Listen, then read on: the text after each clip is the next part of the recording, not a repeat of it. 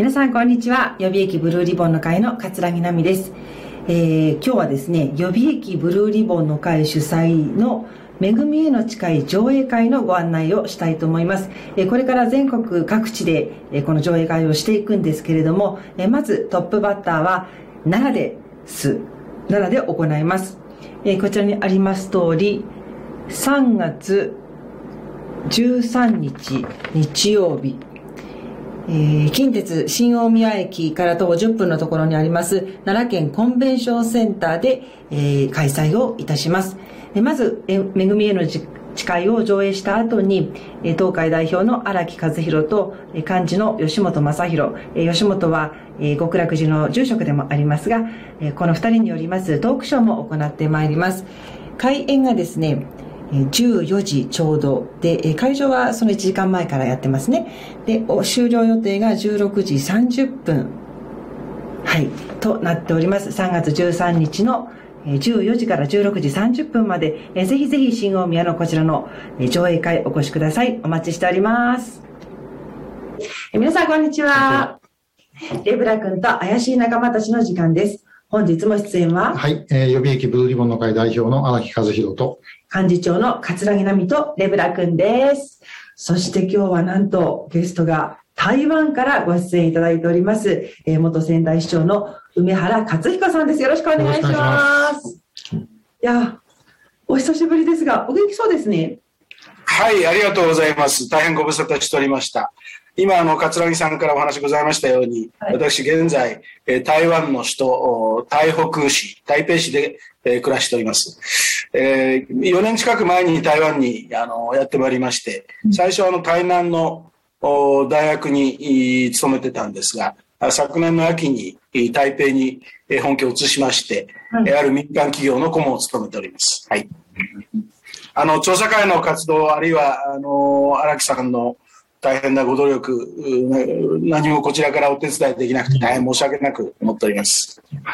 もともとあれですよね、あの、離島祈友の会とか、まあ、そういうことで台湾とのつながりは非常に、深かった。まあ、そういうご縁で台湾に行くようになったという。そうですね。私が前勤務しておりました、あの、秋田の国際教養大学の初代学長をされた中島先、中島峰夫先生。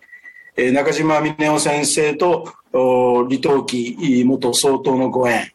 それから仙台に、あの、まあ、中国人も多いんですけれども、あの、昔から台湾からの留学生の方がたくさんいらっしゃってですね、うん、まあ、いわば、あの、台湾人コミュニティみたいなものは、そう大きくはないんですけど、あるんですね。まあ、そういう方々に、まあ、以前から大変、えー、お世話になっているわけですけれども、あのまあ、梅原が、まあ、台湾のことなかなか熱心にやるじゃないか、ってなことでですね、えー、今日も非常に、えー、今日まで大変いいお付き合いが続いてまして、そういう方々のご支援もありまして、あの、こちらに移ってきた次第です。あそうだったんですね。あの、全然もう、このコロナの間で、全然台湾も行けないんですけども、うん、あの、そね、今、そちら状況はどんな感じですか？えっ、と、まずコロナから申し上げると、全体として台湾は、えー、まあ、こちらの人たちは武漢肺炎と。あの、モスコミもそういうふうに言うんですね。えー、まあ一応中立的な表現では新型えー、コロナですか。まあそういう中国もあるんですけれども、結論から申し上げると、あの、非常によくマネージしてます。感染を拡大を抑えてます。まあそれでもオミクロン株も入ってきたので、えー、1日のその新規の感染者の判明が大体、えー、数十人単位ですね。で、時々クラスターも起きてますし、したがって、えー、政府のいろいろな規制は続いてます。例えば私たちが外出するときは、公共交通機関のみならず、外を歩いているときでも、必ずマスクをしなきゃいけない。うん、で、これも話せば長くなるんですけれども、やっぱり台湾の方々は非常にあの、順法精神が、あの、きちっとしていてですね。まあ例外もあるんですけどね、道路交通法は今一つなんだけど、あの、マスクはやっぱりもう全員がしてますね。ね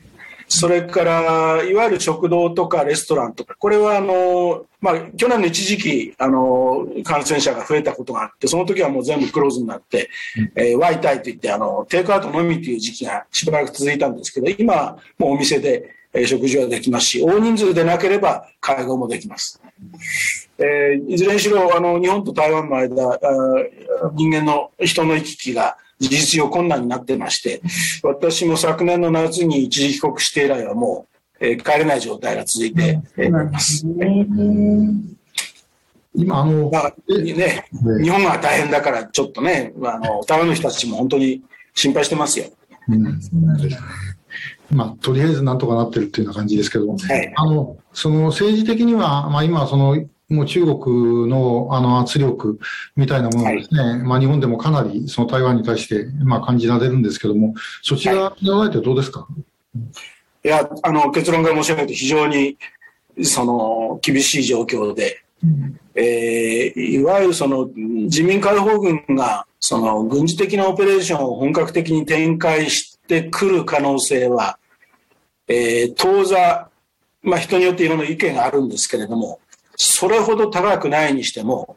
いわゆるあの法律戦、あるいはそのマスコミ戦というか情報戦ですね、これも特に始まってるわけで、